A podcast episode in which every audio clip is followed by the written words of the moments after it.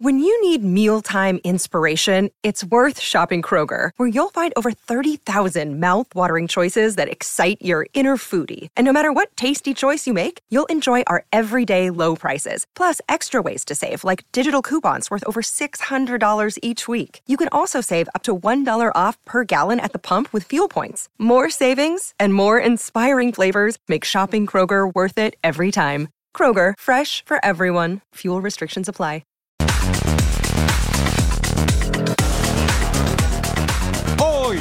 Sports. Este estadio como la sede de las tres inauguraciones de tres mundiales y eso nos hace únicos, le da un lugar otra vez muy especial a nuestra afición, a México y es una forma en la que el fútbol le da las gracias a, a- a la afición mexicana. Será un escenario histórico. Estamos llevando eh, esta competición, es un objetivo muy fuerte nuestro. Trabajamos mucho para aquí estar también. Las águilas a volar a nivel internacional. El campeón a pelear en lo más alto en Inglaterra. Un regreso muy esperado en el ring. Llegó la semana del Super Domingo. Porque iniciamos esta semana dando saltos como esta troca. Así comienza una nueva emisión de Total Sports.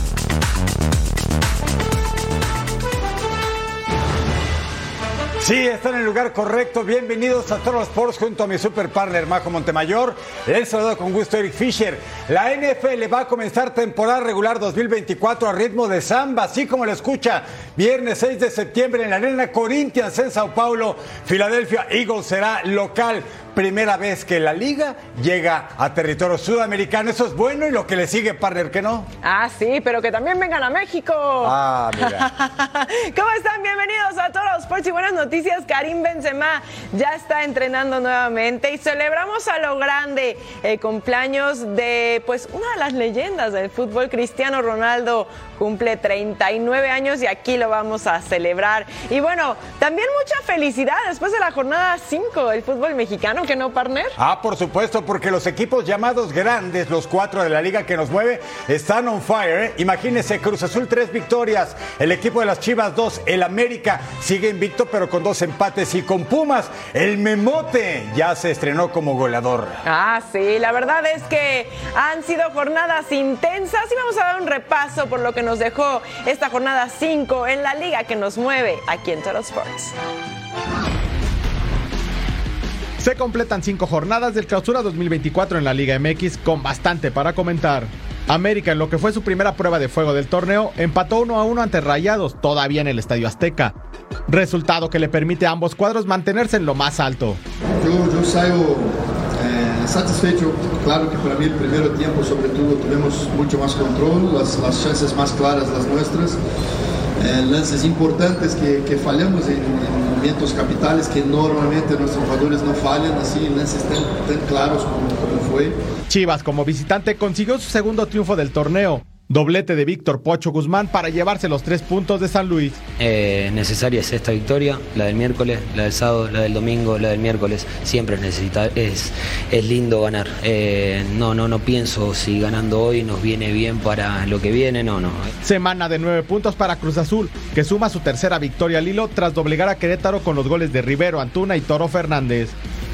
Nosotros eh, estamos en, en esta construcción y yo lo único que, que, que sí me llena, me llena el corazón es eh, la entrega que tienen, que tienen los jugadores. Pumas, que parecía perder nuevamente de visita, reaccionó a tiempo e igualó a dos contra Tigres en el volcán, con las anotaciones de Guillermo Martínez, que ya se estrenó con los universitarios. Una muestra de carácter eh, muy interesante, muy importante de, del equipo, contra un rival muy bueno, este, que tiene jugadores de mucha jerarquía. Toluca no tuvo piedad de León en el Nemesio 10 y lo goleó 4 por 1 en casa. Alexis Vega, que ingresó de cambio, ya festejó su primer gol con su vuelta con los Escarlatas. Entretenido empate entre Juárez y Necaxa 2 a 2 en la frontera. Los Bravos siguen buscando a su próximo entrenador, mientras los Rayos se mantienen invictos en el certamen. ¿Quién más brinca otra vez? Calvo, no choque. ¡Y portero! ¡Cuidado otra vez! ¡Otra vez jurado contra remate! ¿Quién la levanta? ¡El centro gol! ¡El centro gol! ¡Es Edgar Méndez! Pachuca venció 3 por 2 a Cholos con el venezolano Salomón Rondón encendido con su cuarto gol del torneo. Victoria de último minuto de Puebla en casa ante Mazatlán 3 por 2, con destacadas actuaciones de Lucas Cavalini y Santiago Ormeño. En el cierre de la jornada, Atlas se llevó su duelo fraternal 3 por 0 ante Santos. La mala noticia para los tapatíos fue la aparatosa lesión de su goleador, Eduardo Aguirre, que salió de cambio. La verdad que ha sido una tremenda entrada, que al arquero se le pueden ver todos los tacos de los botines y le ha, hecho, le ha cortado la pierna, pero tremendamente. Eh, es increíble que perdamos así a nuestro delantero. Así la tabla general después de esta jornada 5 en la liga que nos mueve rayados de superlíder con 11 puntos, pero ojo a la parte alta la tabla porque hay tres luchando por ese primer lugar, misma cantidad de puntos para el América que se coloca en la segunda posición y Tigres en la tercera, Cruz Azul con 10 en la cuarta, Necaxa con 9 en la quinta, Pachuca con 9 en la sexta. La zona media de la tabla tenemos a los Diablos Rojos que golearon 8 puntos, lo mismo que las Chivas Rayadas y los Pumas Universitarios. Con siete aparece el Atlas, con seis el San Luis que está perdiendo fuerza. Y luego aparece el equipo de León de Andrés Guardado. Y en la parte baja de la tabla, Santos en el 13, seguidos de Puebla, Querétaro, Cholos, Juárez y Mazatlán en el fondo, con solo un punto no ha conocido la victoria. De los 18 equipos hay cuatro solamente que no han podido ganar un solo partido en esta Liga MX Clausura 2024, pero es momento de homenajear las grandes pinceladas futboleras, los goles que marcaron época este fin de semana, el siempre esperado que suene partner. Ah, para el Total El número 5 en nuestra lista, a ver qué le parece, es Maxi Araujo por la banda izquierda. Va a ser una pared enorme con Jan Meneses y la definición tremenda. Vence la meta de Rodolfo Cota. Bonito el tanto del Charrúa. Lateral izquierdo del equipo de Renato Paiva. Mire la jugada. No tiene pierde. Vence la meta de los Esmeraldas de León. Bonito el tanto para abrir pista de Maximiliano Araujo. Nuestro número 4 es Diego Valdés, el chileno. Gran protagonista este fin de semana. Fue titular y a los 24 minutos marca la única diana de la América. Era Emilio Lara con el centro y el cabezazo viene por parte de Diego Valdés que lleva dos goles en este clausura 2024. El de Gómez Palacio Durango, Uriel Antuna, le dice en el brujo y miren la hechicería que hace. ¡Ah, bonito a definición! Con poco ángulo de disparo, recibe la asistencia del Charlie Rodríguez, también seleccionado mexicano, controla de pecho y mire, a segundo poste, ¡pum! Para vencer la meta de Fernando Tapia. Gran aporte ofensivo para la máquina y también, por supuesto, para la selección mexicana.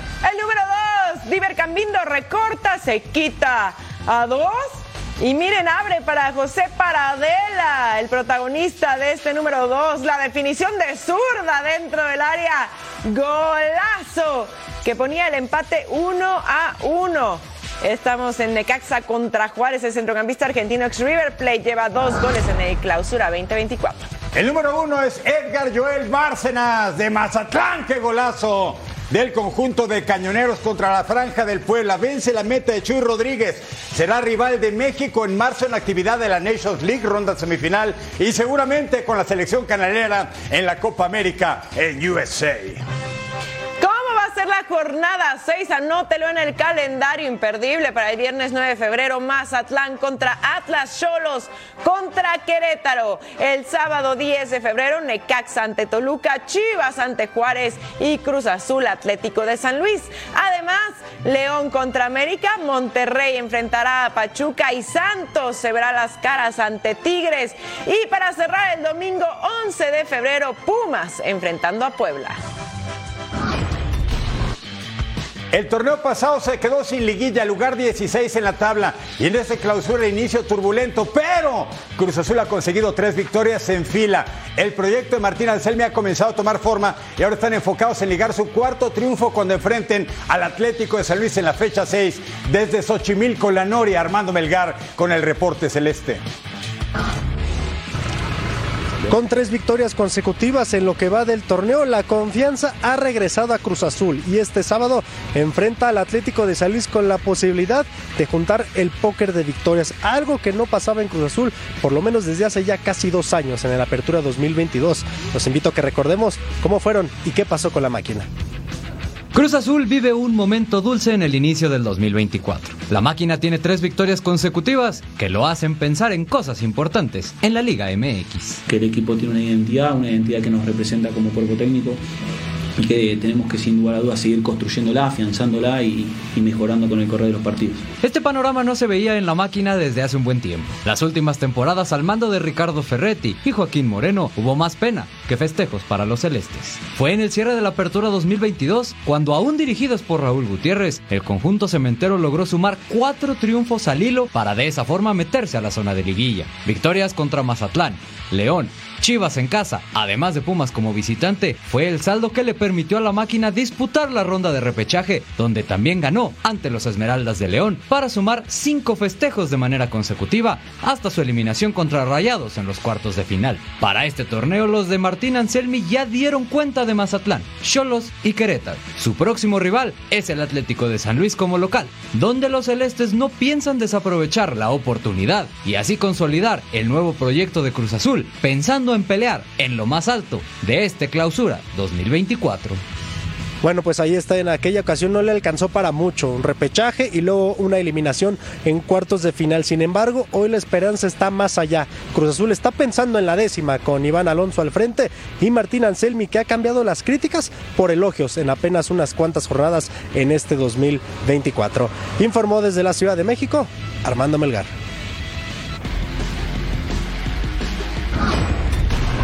Gracias Armando. Y hablamos del subcampeón Tigres que comenzó su semana con sabor a revancha después de desaprovechar la ventaja de dos goles ante Pumas en casa. Los felinos quieren darle la vuelta a la página y ya piensan en su visita al territorio Santos Modelo para darle en su merecido a los guerreros donde la rivalidad va a estar a todo lo que da el próximo fin de semana. Encuentro que por cierto tendremos por la pantalla de Fox Deportes, así que anótelo en el calendario. El sábado 10 de febrero, Santos enfrentando a Tigres. La cita a las 9 de la noche, tiempo del Este, 6 de la tarde, tiempo del Pacífico, completamente en vivo en nuestra pantalla. ¿Dónde más? Aquí en Fox Deportes.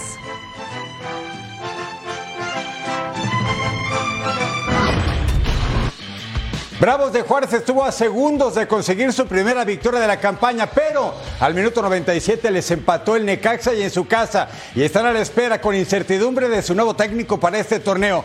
Desde la frontera sigue el desfile de nombres, son muchos y su próximo rival es Chivas Rayadas. Rafa Álvarez con el reporte de los Bravos de Juárez.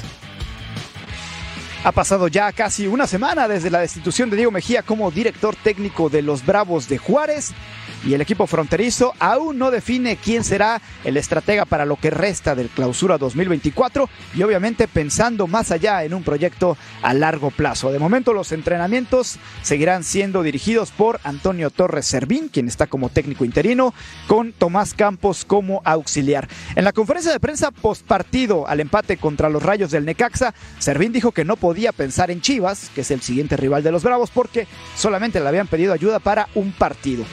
No sabemos si llegará, si antes de ese partido ya se tendrá estratega, pero el día clave podría ser el jueves de esta misma semana. Ahí se podría tener alguna novedad sobre quién puede encabezar este proyecto. Opciones hay muchas, y lo dijo el propio Beto Valdés, director deportivo del FC Juárez. Cinco o seis directores técnicos están en el radar para sentarse en el banquillo del conjunto fronterizo. El que más ha tomado fuerza, eh, relevancia y que regresaría al fútbol mexicano es el peruano Juan Reynoso, ex director técnico de la máquina del Cruz Azul, el que los llevó a su último título y a romper esa larga sequía de campeonatos. En su última etapa estuvo con la selección nacional de Perú, no le fue bien, desde entonces no ha tenido algún equipo y podría marcar su regreso. Y de ahí muchos nombres han sonado, dos con pasado fronterizo, el caso de Gabriel Caballero, quien los dirigió en la primera división, recién el equipo llegó a la máxima categoría. Otro nombre que ha sonado con pasado en los Bravos es Miguel de Jesús Fuentes, hoy auxiliar en el cuerpo técnico de los Tigres, aunque fuentes cercanas a él mencionan que es solamente un rumor. Nacho Ambriz, Víctor Manuel Bucetich, en fin, cualquier cantidad de nombres han sonado. El único que parece real es el tema de Juan Reynoso. El día jueves puede ser el día clave para definir el futuro de los Bravos. Ese día se podrían dar novedades sobre quién se queda en el banquillo y si es que llega para dirigir el duelo importantísimo de la jornada número 6 ante las Chivas Rayadas del Guadalajara. Veremos qué le depara este equipo. No es fácil el panorama. Últimos lugares de la tabla general, últimos de la tabla porcentual. A ver quién le entra para tratar de rescatar y enmendar el camino del equipo de los Bravos. Reportó desde Ciudad Juárez, Rafa Álvarez. Gracias, Rafa. Los siguientes juegos de Bravos de Juárez en el torneo. Mire, jornada 6 visitan a las Chivas en el Akron. Luego dos de local contra la Franja del Puebla y contra el actual superlíder Rayados de Monterrey. Después visitan el Volcán con el número 3 en la tabla, pero que también tiene 11 puntos. Los Tigres y luego van contra los Tuzos del Pachuca en el Huracán. Pausa y al volver a Total Sports, actividad de equipos mexicanos en la CONCACAF Champions Cup.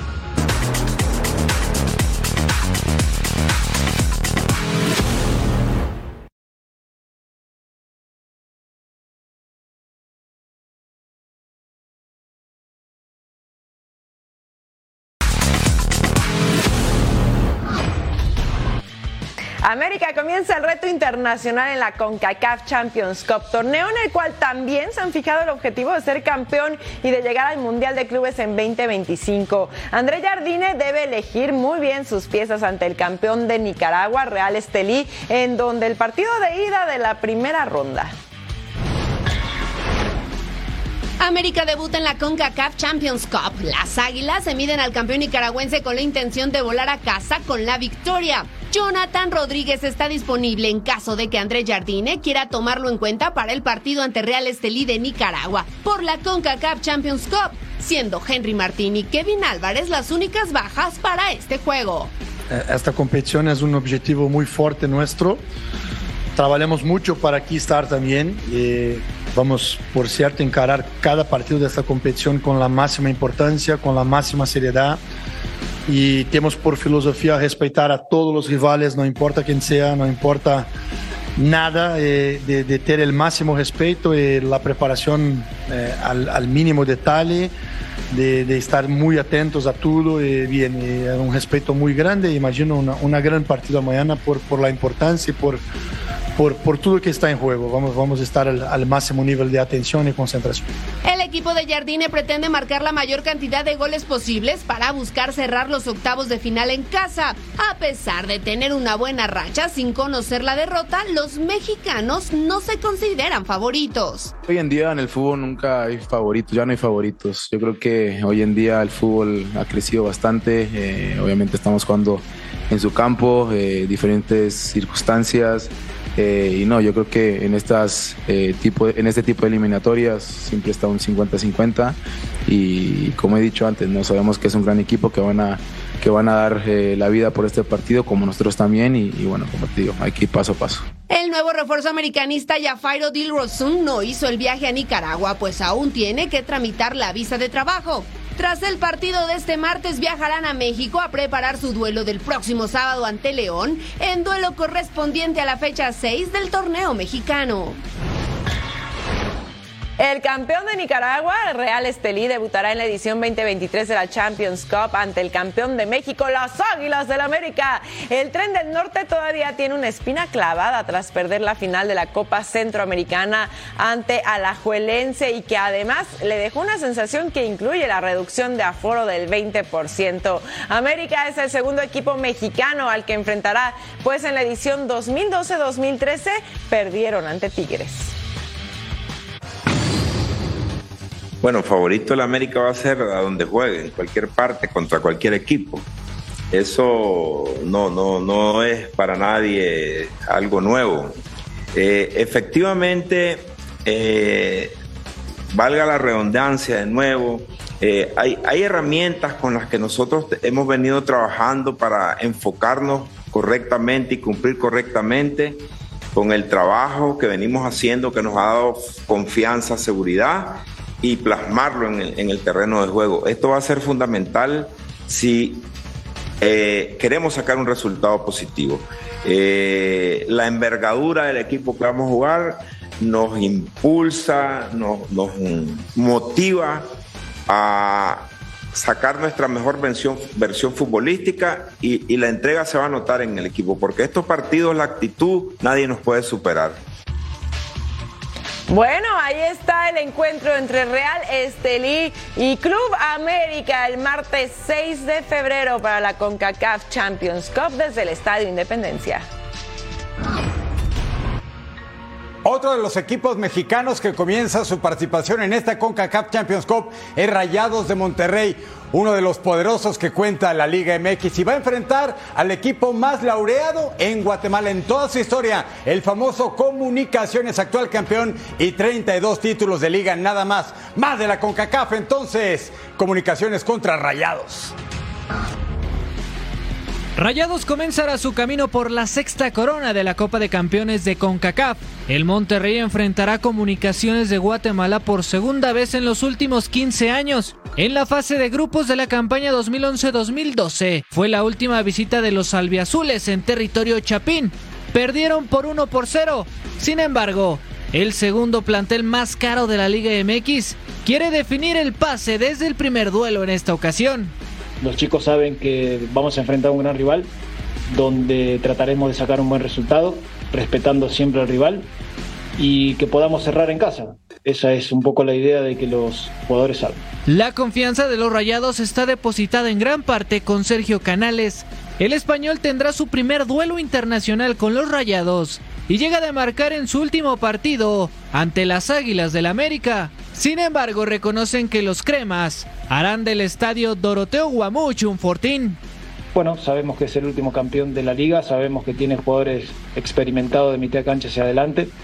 Eso requiere una atención donde seguramente el local se hace muy fuerte y nosotros tendremos que estar más que atentos en todo sentido. En este encuentro, Gerardo Arteaga, último refuerzo de los Rayados, podría hacer su debut.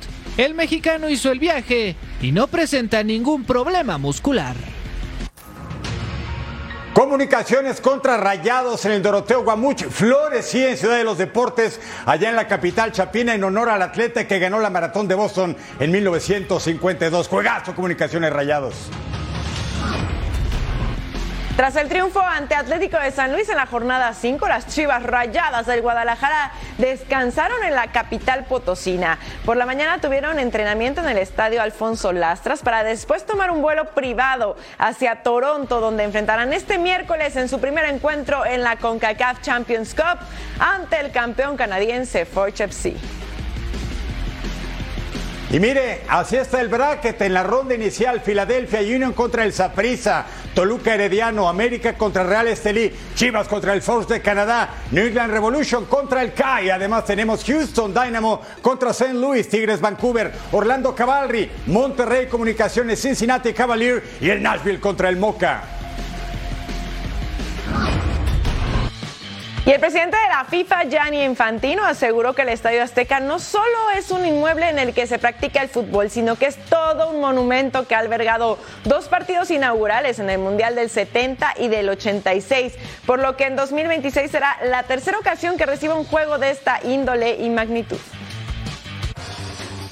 El Estadio Azteca está listo para recibir al mundo tras anunciarse al Coloso de Santa Úrsula como sede de la inauguración del Mundial 2026. Será la tercera ocasión que albergue el partido con el que se corta el listón de una Copa del Mundo, una decisión que tiene feliz a la FIFA. El Estadio Azteca que no es un estadio, es un, es un templo del fútbol, uh, del fútbol mexicano, por supuesto, del fútbol norteamericano, del fútbol mundial. Jugadores como, como Pelé, como, como Maradona ganaron mundiales ahí, jugaron de manera increíble Uh, algunos de los partidos más memorables, memorables, de la historia del fútbol.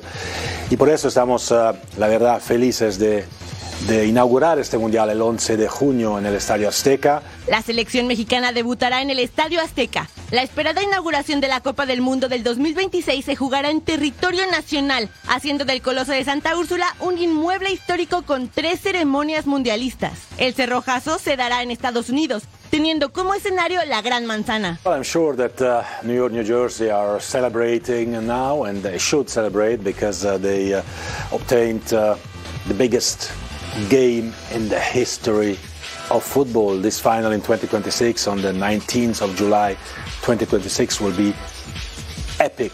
It will be fabulous. Canadá albergará 13 partidos, teniendo en Toronto y Vancouver a sus dos ciudades más futboleras. La Copa del Mundo de 2026 de México, Estados Unidos y Canadá será la primera edición en contar con 48 selecciones. 104 partidos que pondrán a disfrutar a todo el planeta fútbol.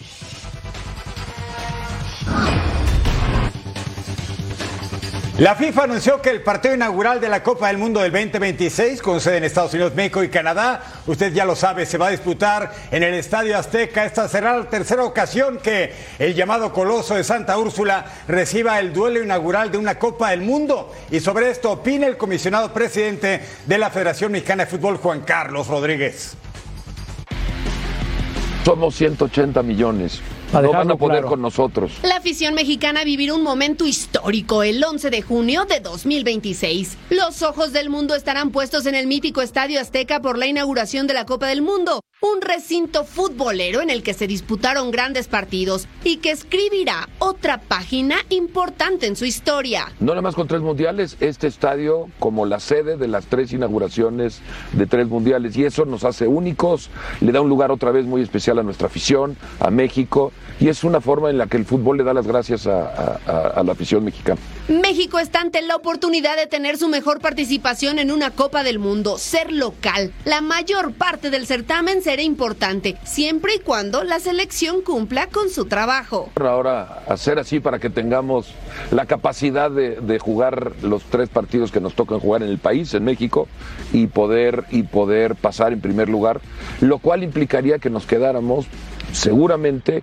como locales en México en 32 avos, en 16 avos, y hemos movido todo lo que haya que mover para tratar de que México siga siendo local en Estados Unidos. California, Texas, esos son los lugares donde estamos muy cómodos y es México quedando en primer lugar, esto es muy relevante, de su grupo, tendrá un camino de localía. Jaime nos va a llevar por, larga, por largos sueños a todos. México, Estados Unidos y Canadá tienen el compromiso de hacer del 2026 una justa inolvidable. Nos surge una gran alegría.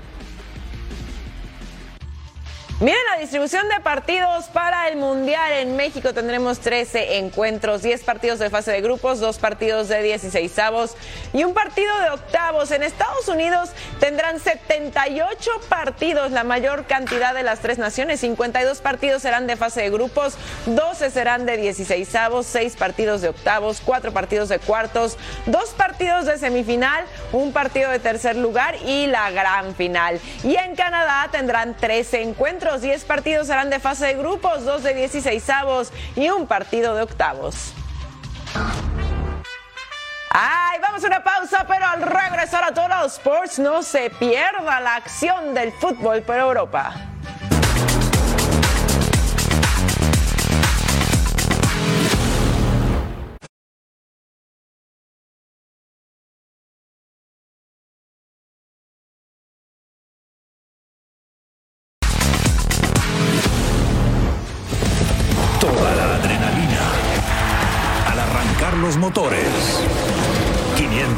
500 millas por el premio mayor. Daytona 500 por Fox Deportes. Ahí la invitación para que nos acompañe a disfrutar de Daytona 500 The Great American Race. La cita este domingo 18 de febrero a las 2 en tiempo del este, 11 de la mañana tiempo del Pacífico, completamente en vivo en el mejor canal aquí en Fox Deportes. Vámonos directo y sin escalas hasta el Reino Unido. Se juega la fecha 23 de la Premier. En la casa del Brentford está el actual campeón mundial de clubes, el Manchester City. Sí, con Erling Haaland en la cancha. Tiene tres partidos sin anotar este hombre al 21. La pelota pasa, le queda a Neil Mopey, el galo. Y hasta el fondo, gol 5 de la campaña ex del Everton. ¿Y qué cree el Brentford? Después de cinco derrotas en fila, le pegó al Nottingham Forest. La pelota le quedó sola, controla y aguanta la salida del portero amazónico Ederson. 1-0 ganaban los locales, pero al 45 más 2 de Bruin. La defensa despeja mal y le queda a Phil Foden. El primero de una tarde histórica para él. Sí, así festeja sus goles. Vence la meta de Mark Fleckley. 1 a 1 la pizarra. El Manchester City la próxima semana tendrá que enfrentar en Champions, ronda octavos al Copenhague de Dinamarca. Al 53, otra vez servicio de Kevin De Bruyne y quien remata, Phil Foden, solito y su alma. Remate de cabeza, por cierto, no había offside. No había posición de fuera de juego en esta jugada. El tanto cuenta. 2 a 1 el City de Pep Guardiola. Rodri el pase para quién más? Para Phil Foden. Tres nada más, el hat-trick. Gol 8 de la campaña. La deja pasar Erling Haaland, que cumple 4 sin marcar. Y el City, segundo en la tabla, victoria 15 de la campaña en la Premier.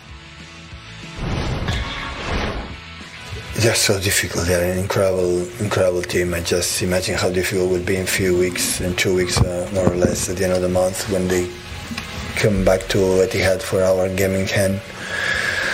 Really tough opponent. So I never saw a team in the set pieces, corners, free kicks, uh, throw-ins. Never see a team better than this one. It's two games. One they make high pressing after defend so too deep, a low block. And when you are in Estas son las posiciones en Inglaterra. Está a dos puntos de Liverpool, que perdió con Arsenal, por supuesto. Liverpool a la cabeza, 51 puntos. Le sigue el City, que llega a 49 y mejora la diferencia de goles que el Arsenal. Luego sigue Aston Villa, el Tottenham y el Manchester United. Acompáñenme ahora hasta España. Jornada 23 en la Liga. El escenario, el Estadio de Vallecas. Rayo Vallecano que perdió ante Atlético de Madrid en la jornada anterior, enfrentando a Sevilla que empató Sasuna. Al 19, Isaac Romero se equivoca en el pase, pero el rebote queda para su compañero Josef Nesiri. El remate y el gol del delantero marroquí de 26 años pone el primero para el Sevilla. Alfonso Espino con el servicio al área. Y si Palazón remata por encima de la arquero Comper. Pone el empate el centrocampista español Rayo Vallecano en la pizarra y llega él a dos goles personales al 31 Valiu. Pasa a Isi Palazón. El zurdazo de fuera del área se iba por un costado. Ocho minutos después, balón para Isaac Romero. La asistencia para Josef Nesiri. Buena la salida de Stol Dimitrevski. Intentaba ampliar la ventaja el marroquí, pero el arquero se lo negaba. Vean nomás ese reflejo. Con la pierna deteniendo el esférico, contragolpe, Isaac Romero puntea el balón, Youssef Nesiri no se queda con las ganas y define a primer poste. Doblete para el marroquí que llega ya a siete goles en la campaña y ponía las cosas 2 a 1. Y si para son dentro del área se quita dos, Comper remata y a la tajada. Sí, era el empate, pero Nilan, el arquero noruego, se la negaba. Oliver Torres filtra, Lucas Ocampos disparó el desvío de Stol Dimitrievski y poste. Gana Sevilla 2 a 1. Son 15 en la tabla con 20 puntos. Se enfrentarán a Atlético de Madrid en la siguiente jornada. Yo no lo he visto ni, y probablemente no lo voy a ver, pero en cualquier caso sí que me ha explicado lo que ha sido y, y, qué está pasando con las mentes de la gente que entra a los estadios. Yo creo que esto hay que dar una vuelta.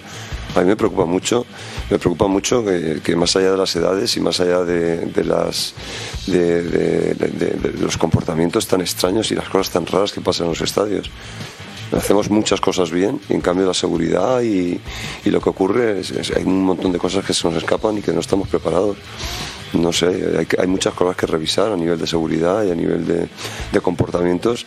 No, yo creo que no vale todo.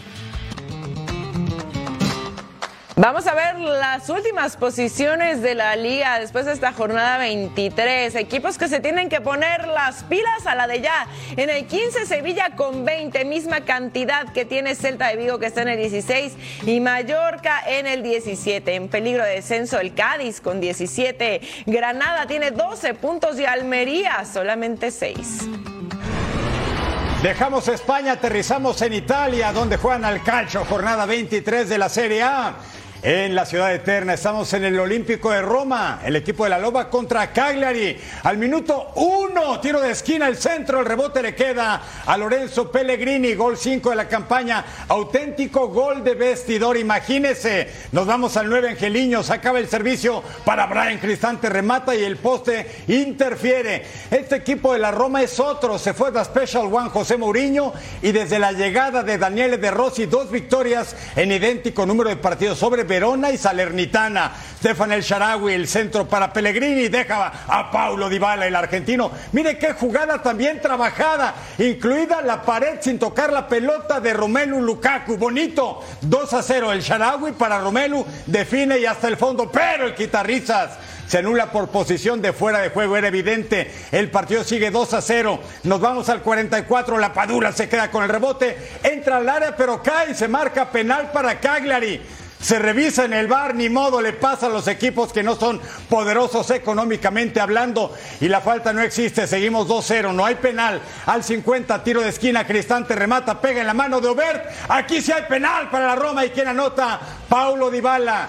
Gol 8 del certamen, esto estaba bueno. Minuto 59, tiro de esquina. ¿Quién remata? Dan Hickson, el neerlandés de apenas 18 años que pertenece a la Juve. La Roma 4 a 0 a Cagliari con otro rostro que le da a este hombre, Daniele Rossi. Tres triunfos en fila del equipo de la Loba. Contento, secondo me è stata una bella partita, poi eh, un po' sulla falsariga di quella col Verona, però al secondo tempo non abbiamo, non abbiamo concesso eh, a loro di rientrare in gara, quindi sono contento perché è stata anche una partita eh, gestita bene, sono, sono felice. Stanno, stanno, crescendo, stanno, almeno da quando li ho presi io, li vedo sempre più convinti di essere una squadra forte, non so, non so, non so quanto forte, forse non lo sanno neanche loro, siamo una buona squadra che, che si diverte a stare insieme. Miren los próximos compromisos para la Loba. En Serie A va a enfrentar al Inter. En Europa Liga al Feyenoord de Santi Jiménez. En Serie A a Frosinone. En Europa Liga Feyenoord nuevamente. Y en Serie A a Torino. Y así están las posiciones en Italia, jornada 23. El Inter hasta arriba, 57 puntos. Le sigue cerca la Juve. Luego el equipo rosonero del Milan. Atalanta es cuarto, en quinto Roma y sexto es Boloña. Uno de los grandes del fútbol está cumpliendo 39 años de darnos alegrías y unos goles que son dignos de colección. Por eso los vamos a celebrar en nuestro ya clásico y jamás igualado. Toras Vámonos directamente con el número 5, Portugal contra Suecia en UEFA Nations League. Vean el tiro libre. Fue en el 2020. Cristiano cobra. ¡Qué golazo, señores! Como solo el bicho sabe hacerlo. Mira la curva que agarra el balón. Fue el gol 100 con su selección. Belleza de gol. Si este está en el 5, ¿cuál está en el 4, partner? Este es MJ con la Juventus de Turín ante Sampdoria. Con este equipo ganó dos títulos de Serie A, Copa Italiana, Supercopa también en dos ocasiones y fue campeón de goleo. ¿Sabe cuánto saltó? Ocho pies y cuatro pulgadas. Increíble, mire cómo se suspende en el aire. Tómele la foto, es el comandante Cristiano Ronaldo con un salto que hizo historia en el fútbol mundial. Traía resorte, ¿verdad? En el número 3, Manchester United contra el Porto, UEFA Champions League 2008. Vean nada más qué anotación. Cristiano recibe y le pega desde muy lejos, desde su casa. Desde Portugal, Así es. 145 goles anotó con Manchester United, este uno de los más memorables y bonitos. Y es el máximo goleador en la historia de selecciones nacionales con 128 tantos. Y en Arabia Saudita contra el Nacer no iba a ser algo diferente. Mire el gol que le hace al conjunto del Ojud en enero del 2023. Llegó al Nacer para marcar hasta el momento 44 goles en todas las competencias. Y este no tiene pierde. Bonito. Portero, ¿qué haces? Si estás frente al famoso bicho hasta el fondo, si le das la ocasión, te vacuna. Ah, el número uno, Real Madrid contra Juventus. En la Champions League 2018, Carvajal en el área, el centro y quién estaba ahí, el bicho que remata de chilena. Véalo otra vez, qué golazo. De hecho, le aplaudieron en el Juventus Stadium. ¿Cómo no? Es que hay goles que son poesía. 450 dianas con el Real Madrid. Es el máximo goleador histórico. Feliz cumpleaños a Cristiano Ronaldo. Feliz cumpleaños, comandante. Le falta la Copa del Mundo. Ganó Eurocopa con Portugal, ganó Nations League, pero le falta levantar la Copa FIFA. ¿no? Y se ve un poquito complicado, pero ojalá llegara la oportunidad. Gran goleador, gran futbolista.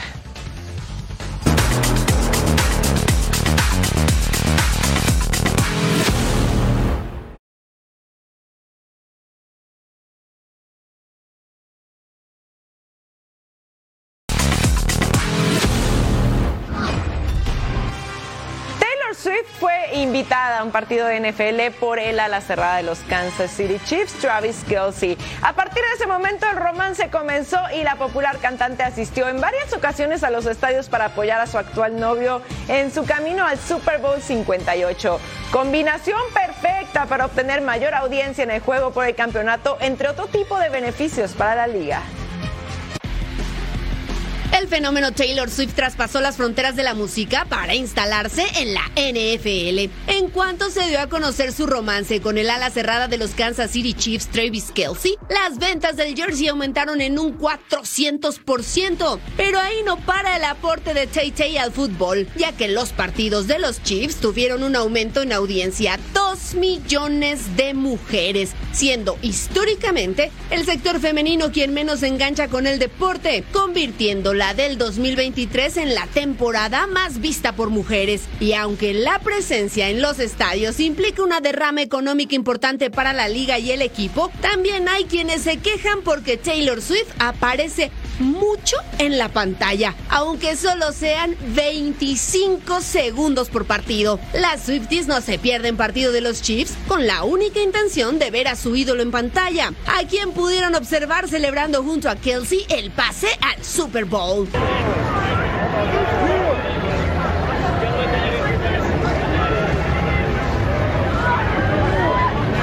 Kelsey y Taylor están convertidos en la pareja del momento. Y aunque el apoyo es mutuo, actualmente es la cantante quien parece hacerle bien no solo al jugador, sino también a la liga. Aumento de seguidores en redes sociales, venta de mercancía y mercado de audiencia nunca acaparado son solo algunas de las cosas buenas que trae Taylor consigo a la liga. ¿Te guste su música o no? Se debe reconocer que la NFL vive una nueva era de mano de Taylor Swift. Miren los números de Kansas City Chiefs desde que Taylor Swift está presente. De 12 partidos, 9 triunfos, 3 derrotas, 5 touchdowns de Travis Kelsey con corazoncito incluido. Parece que su pata de conejo y la marca en playoffs 3-0.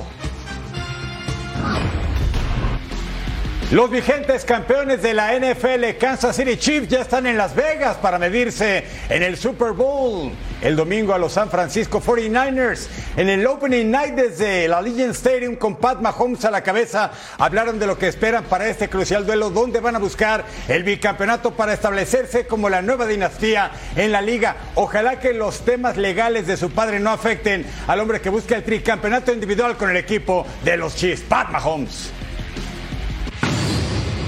I think uh, the biggest way I've changed is just kind of knowing what to expect of the week. Um, I've obviously grown as a quarterback and as a leader and as a person, um, but being able to have a game plan for what the Super Bowl week entails um, and prepare myself to not play the Super Bowl before the Super Bowl game um, is something that I'm hoping I can use to my advantage. Yeah, I'm proud of the guys um, because no matter what the outside world said, they, they still believed and they still worked hard and they, they strive to be great. And that's all you can ask for is guys that I, I, see the talent. I know they can make the plays, and if, they, if you continue to work at it every single day, then your fortunes are going to turn, and that's what's happened. And you've seen it in this playoff run, man. We got the guys to get to the game, we got the guys to win it, um, and now they've got to go out there and prove it. Y tenemos NFLeros, edición especial Las Vegas durante toda la semana. Los esperamos con lo mejor y lo más sobresaliente del Super Bowl 58 aquí en la pantalla de Fox Deportes. Teófimo López terminó con su breve retiro del boxeo y este jueves regresará al ring para exponer su campeonato mundial. Su rival es Jamain Ortiz, octavo mejor boxeador de los superligeros y el retador mandatorio por el cinturón de la OMB. Sin embargo, Teófimo no ve en este boxeador un digno contendiente. I don't. I faced Jermaine Ortiz before and I'm not overlooking him. However, I just know there's certain things that certain fighters have, and there's just things that certain fighters you need to have as a, as a champion, and he doesn't have that. He doesn't have that champion heart. Con 25 años de edad, Teófimo López cree que es la siguiente figura de este deporte, incluso por encima de grandes nombres como Mike Tyson. Quiere que su nombre sea recordado para la eternidad. This is my year to really set the tone for boxing again and rebuild it to where it needs to be. Boxing needs true definition of a warrior, of a fighter. I know all the boxing guys up there respect that I'm doing this with blood, sweat and tears. Esta pelea será el primer paso para la unificación que busca Teófimo en la división de las 140 libras. Y será este jueves desde Las Vegas cuando comience la redención que tanto busca en el boxeo. Los números del showman, 26 años, 2 del ranking mundial, récord 19-1, victorias por nocaut 3, ahí la estatura y el alcance de Teófimo López. Así se mueve el mundo deportivo. En la Fórmula 1, Christian Horner, director de Red Bull Racing, fue acusado de conducta inapropiada por uno de los empleados de la misma escudería. La situación ya está siendo investigada por el equipo de los Toros Rojos. Por otro lado, la escudería Williams presentó su monoplaza para la campaña 2024. El equipo tendrá nuevo sponsor y además nuevos colores. El bólido británico se verá con una combinación de azul y negro sobre la pista. En el boxeo se presentó el nuevo póster para la pelea entre Tyson Fury y Alexander Usyk, la cual se llevará a cabo el próximo 18 de mayo. Sobre esta pelea, Dimitri Vivol cree que el ucraniano podría salir vencedor.